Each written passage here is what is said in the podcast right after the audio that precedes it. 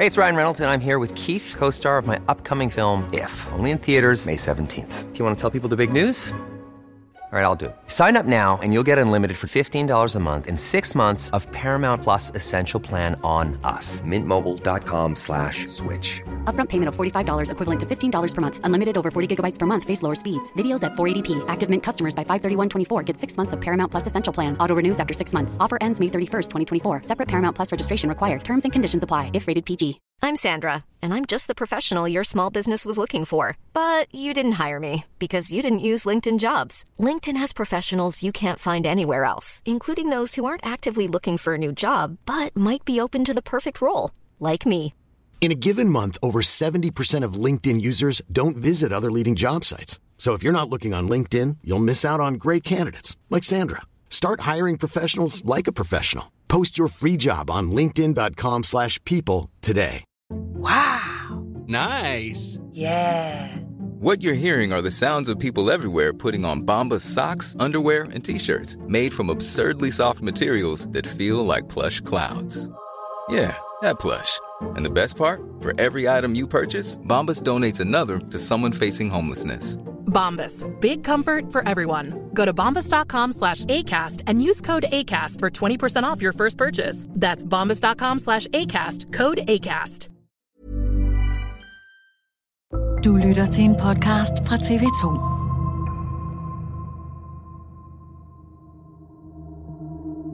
Christina, når man åbner for TikTok på sin telefon i Kina, hvad får man så? Det gør man ikke, medmindre man har en VPN, fordi man kan slet ikke downloade TikTok.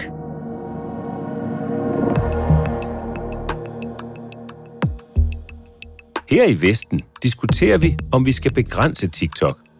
Men i hjemlandet Kina er den platform intet mindre end forbudt. For de kinesiske brugere skal præsenteres for oplysning og ikke tand og fjas. Så har kineserne lige frem en strategi om at ville fordumme vestens unge? Her er dato. Jeg hedder Thomas Bug Andersen.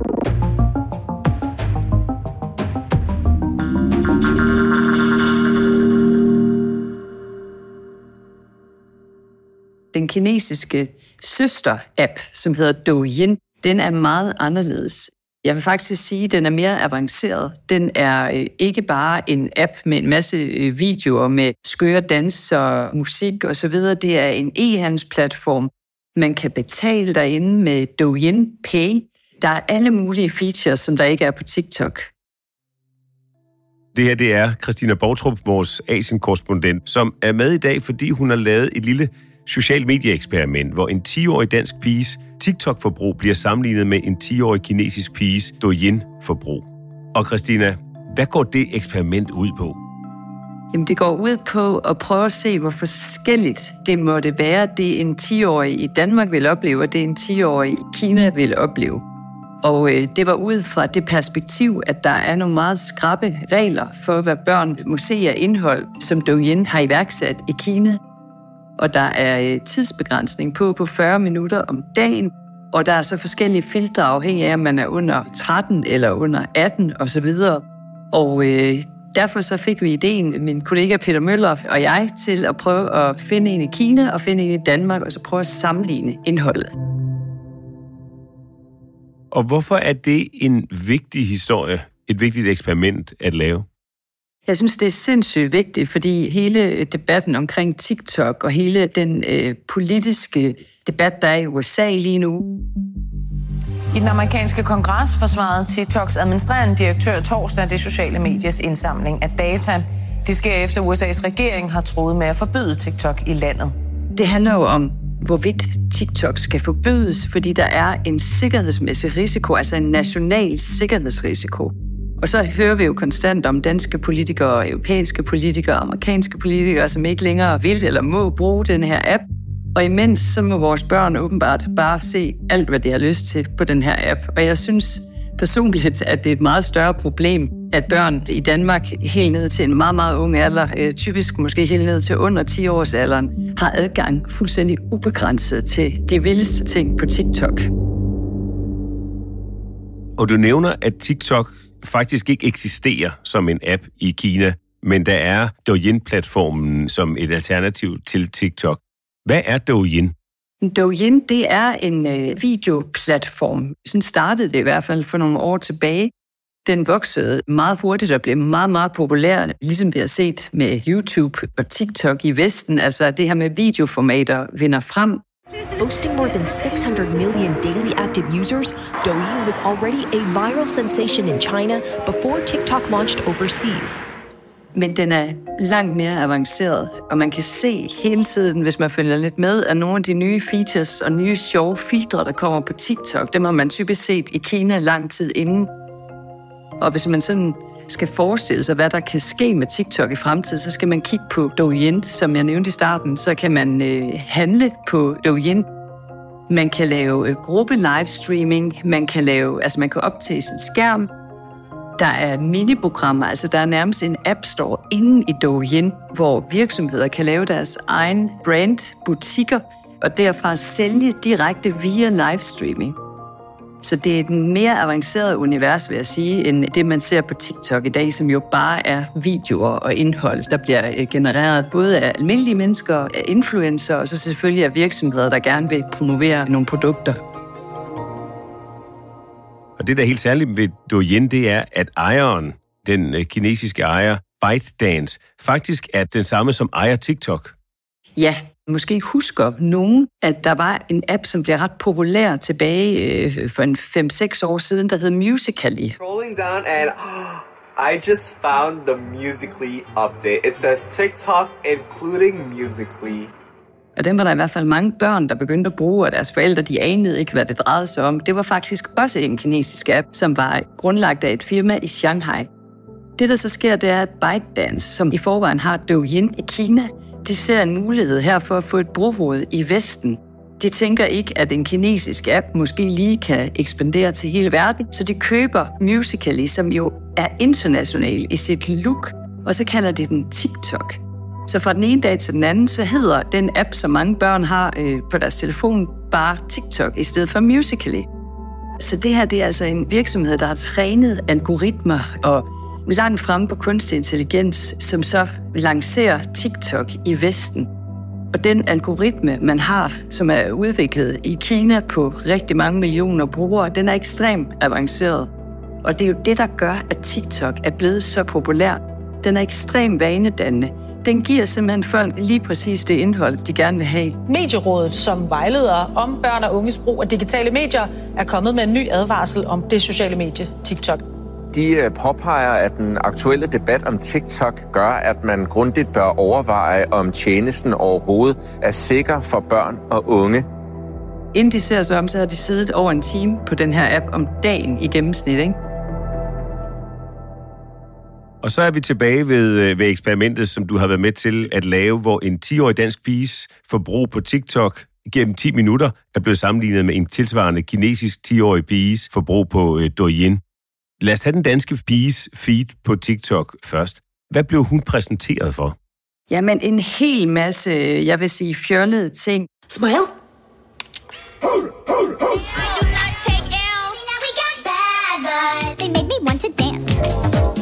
Bitch, if I kill you, are you dead dead? Teenagepiger, der filmer sig selv og fortæller om deres kærestesorg, skøre karatespark og danse øh, blot bubble tea, der bliver tilsat pulver i med en teske. Influencer, der unboxer kosmetikprodukter, og folk, der sidder og spiser, og sådan nogle reklamer, og meget, meget blandet, vil jeg sige, men fællesnævner er der nok underholdning og fis underholdning og fis, hvis man skal kode det ned til sin essens. Det har I så sammenlignet med den 10-årige kinesiske piges Douyin feed på også 10 minutter. Hvad bliver hun præsenteret for? At det er, øh, hvad jeg vil kalde uddannelse. Øh, jeg vil kalde det spinatversionen af det indhold, som vi så for den danske piges indhold. 据说这是哈佛大学的一道考试题。直到十八世纪初，德国人才发现了制造陶瓷的方式。今天我们来记一个单词叫。有你在身边多乐趣。 det er meget sådan undervisningspræget. Altså sådan tegner du med den her teknik. Sådan her laver du et kunstværk af klistermærker. Her er en lille introduktion i, hvordan man spiser med kniv og gaffel og ske, hvis man for eksempel skal på besøg i Vesten, hvor man ikke altid kan få fat i spisepinde. Her er en kop, der fortæller historien om kinesisk porcelæn og skikken at drikke kaffe i 1700-tallet. Altså, det er ret imponerende godt indhold, altså som fanger børn. Det lyder måske kedeligt, noget af det, jeg fortæller her, men det er faktisk øh, meget fængende og underholdende. Men i sit udgangspunkt skal det påvirke børn i en undervisningspræget retning. Og det er en kæmpe kontrast, og det er jo derfor, at der er nogen, der har beskyldt TikTok for at være ren opium, sammenlignet med Douyin, som så er spinatversionen, ikke? Så i sin essens, hvis jeg forstår dig rigtigt, så er det, jeres øh, eksperiment viser, at TikTok, det er underholdning, og doyen, det er undervisning. Det kan du godt sige, i hvert fald når der er de her børnefilter på, som der er i Kina. Selvfølgelig så er børn snu, og der er jo selvfølgelig også børn, der formår at få åbnet deres forældres telefon, men de er, er gået ret langt i forhold til at sikre, at øh, man bruger sit rigtige navn, sin alder og ansigtsgenkendelse, og på den måde er det faktisk ikke super let at snyde systemet i Kina. I dine øjne, Christina, hvad viser det her? Der er jo nogen, der mener, at det her det er jo et tydeligt eksempel på, at Kina de bare prøver at gøre børn i Vesten dummere, og mens øh, deres egne børn de skal uddannes og blive klogere. Men sådan ser jeg ikke på det, fordi det her det handler jo om, at der er en meget stram lovgivning over for tech-virksomheder i Kina. Tidligere har det jo været fuldstændig cowboyland i Kina. Altså med dataindsamling, hvad de her virksomheder har kunne formå, altså Alibaba, Tencent, alle de store gaming- og e-handelsvirksomheder, og også ByteDance og Douyin, har været helt vildt, hvad de har fået lov til. Men her for 4-5 år siden begyndte myndighederne for alvor at slå ned. Og i dag der har man faktisk en lovgivning, der på nogle områder går længere end GDPR i Europa. Og det betyder, at det er blevet langt, langt sværere for kinesiske virksomheder at indsamle data. Samtidig så har Xi Jinping, Kinas leder, meget, meget tydeligt sagt, at han mener, at børn de bliver dummere af at spille deres tid på gaming og på sociale medier. Det er meget vigtigt, at de studerer, og de holder de traditionelle dyder i hævd osv. Så, så der er blevet sendt nogle meget stærke signaler over for tech-virksomheder, som faktisk har gjort, at Douyin selv af egen fri vilje har sat de her filtre på for at vise sig som en ansvarlig aktør i det kinesiske samfund. Og der kunne spørgsmålet jo så være til dem, hvis man kunne få dem i tale, jamen hvorfor pokker har I ikke gjort det samme ved TikTok? Og der kan man sige, det er jo klart, at når man putter sådan nogle filtre på, så begrænser man jo også muligheden for at tjene penge, fordi virksomhederne ikke på samme måde kan promovere. Men nu, fordi der er det her store politiske pres på TikTok, så har de faktisk her 1. marts været ude at lancere en ny feature, hvor teenager per automatik, hvis de oplyser deres rigtige alder, mange lyver jo, når de signer ind på de her apps, men hvis du siger, at jeg er 14 år, jamen øh, så sætter den automatisk en tidsbegrænsning på 60 minutter på, således at man ikke bliver hængende i flere timer. Og det er der meget bekendt ingen af de amerikanske tech-virksomheder, der har gjort, altså Snapchat, Facebook, Instagram. Der er jo ingen, der forbyder dig at bruge timevis på dem, hvis du har lyst. Men Christina, hvordan kan vi vide, at det ikke blot er en tilfældighed? Altså det kunne jo tænkes, at de to piger i virkeligheden bare har meget forskellige interesser, og deres algoritmer derfor genererer forskelligt indhold. Det er rigtigt. Det er jo en algoritme, der ligesom leverer det indhold, baseret på de interesser, på de ting, man klikker på, de ting, man dvæler ved. Men på den kinesiske teenageudgave, eller børneversion af Douyin, der er der simpelthen sat meget skrappe retningslinjer op, og jeg har også set en reklamevideo, som de har lavet, som er målrettet forældre, hvor de siger, se her, du kan trygt lade dit barn bruge Douyin. De kan lære at være mere kreative og bruge tid væk fra skærmen. De kan lære at få interesse for klassiske kunst og kulturer. 抖音青少年模式里到底有些什么？这里为不同年龄段孩子准备了丰富的学习资源。 Og det er simpelthen det, de gerne vil sige til kinesiske forældre. Og det er det, som giver sig til udtryk i det, den kinesiske pige oplever her. Så det du siger, det er, at det er en del af en, i virkeligheden en kinesisk kulturpolitik, at man ønsker at bruge sociale medier til at uddanne unge børn og unge mennesker. Det kan du godt sige. Når nu de har så stor opmærksomhed fra børn og unge, så øh, har den kinesiske regering sendt et meget klart signal til de her tech-virksomheder om, I kan risikere at blive lukket ned fra den ene dag til den anden. Så de her virksomheder, de lytter til de signaler, regeringen sender, og det er altså, at de ligesom skal fremme det, som man i den kinesiske regering, i Kommunistpartiet, mener er øh, nogle vigtige ting. Og der er mange ting, der ikke passer ind der. Det er meget klassisk eller traditionelle kønsroller. Der er ikke plads til dem, der ikke er enten det ene eller det andet. Altså, de har udsendt dekreter også om, at de ikke vil have alle de der influencer, øh, unge mænd, som klæder sig som kvinder eller bruger makeup. Dem skal der låses ud i, og det har øh, de her platforme jo været ude at gøre, fordi de ved godt, at det påvirker ungdommen, hvad de oplever på sociale medier.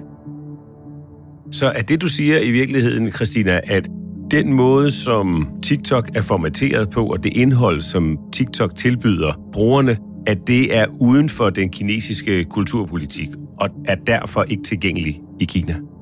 Ja, altså sådan er det jo også med Facebook, Instagram, Snapchat, Google, Twitter. De er alle sammen blokeret i Kina. Og det handler om censur. Det handler simpelthen om, at hvis ikke de her platforme vil gå med til at bøje sig for den kinesiske censur, så kan de ikke være der. Og der ved kinesiske tech-virksomheder jo godt, at hvis de vil lave en global app, eller en app, der ligesom skal have succes i Vesten, så kan den sandsynligvis ikke passe ind i den kinesiske fortælling. Så det, man kan sige med TikTok, det er, at de bare har sluppet det hele løs. Så hvis vi synes, at vores børn og unge bliver dummere af at sidde og kigge på make-up-videoer og skyde dansevideoer på TikTok, jamen så kan man sige, så er det måske i hvert fald ikke øh, kinesernes skyld, fordi den giver dig det indhold, du gerne vil have i den her algoritme.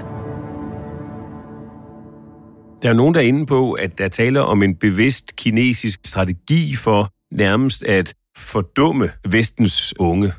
Hvad tænker du om den tanke?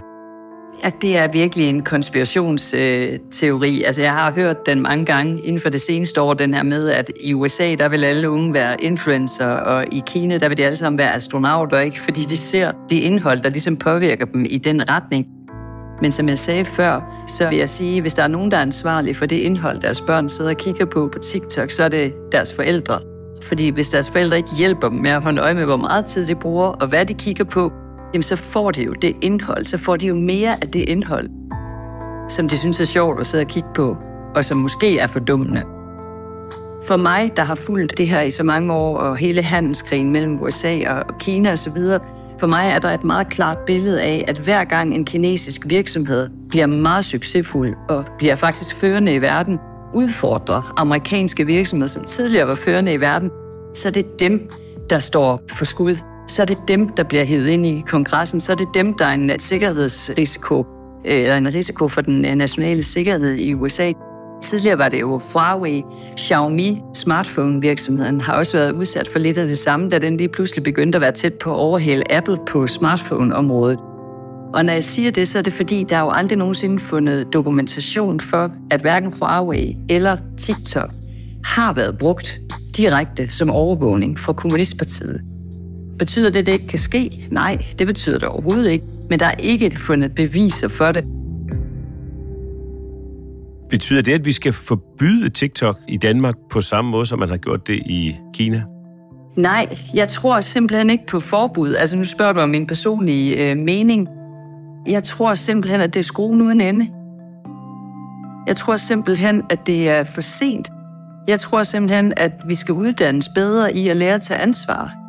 Især for vores børn og unge. Fordi jeg synes, det er dybt bekymrende. Og det er der jo heldigvis også en stigende debat om i Danmark.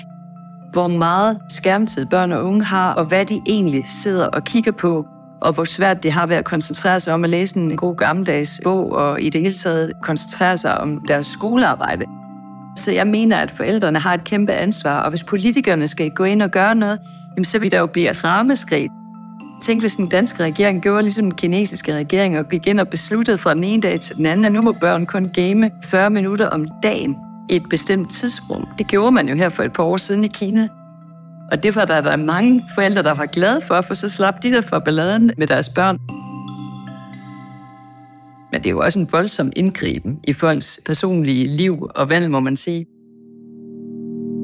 Tak, fordi du ville, Christina Bortrup, være med på noget så simpelt et medie som podcast, og give et noget mere nuanceret billede af Kina, end det vi ofte er præsenteret for her i Vesten. Det var en fornøjelse. Joachim Saxtorp og Emil Laversen havde udviklet algoritmerne til den her udgave af Dato. Pauli Galsgaard forvaltede dem til Dansk Lyd. Redaktør Astrid Louise Jensen. Jeg hedder Thomas Bug Andersen.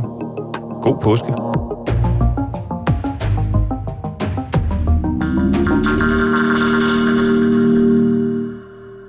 Har lyttet lyttet til en podcast fra TV2.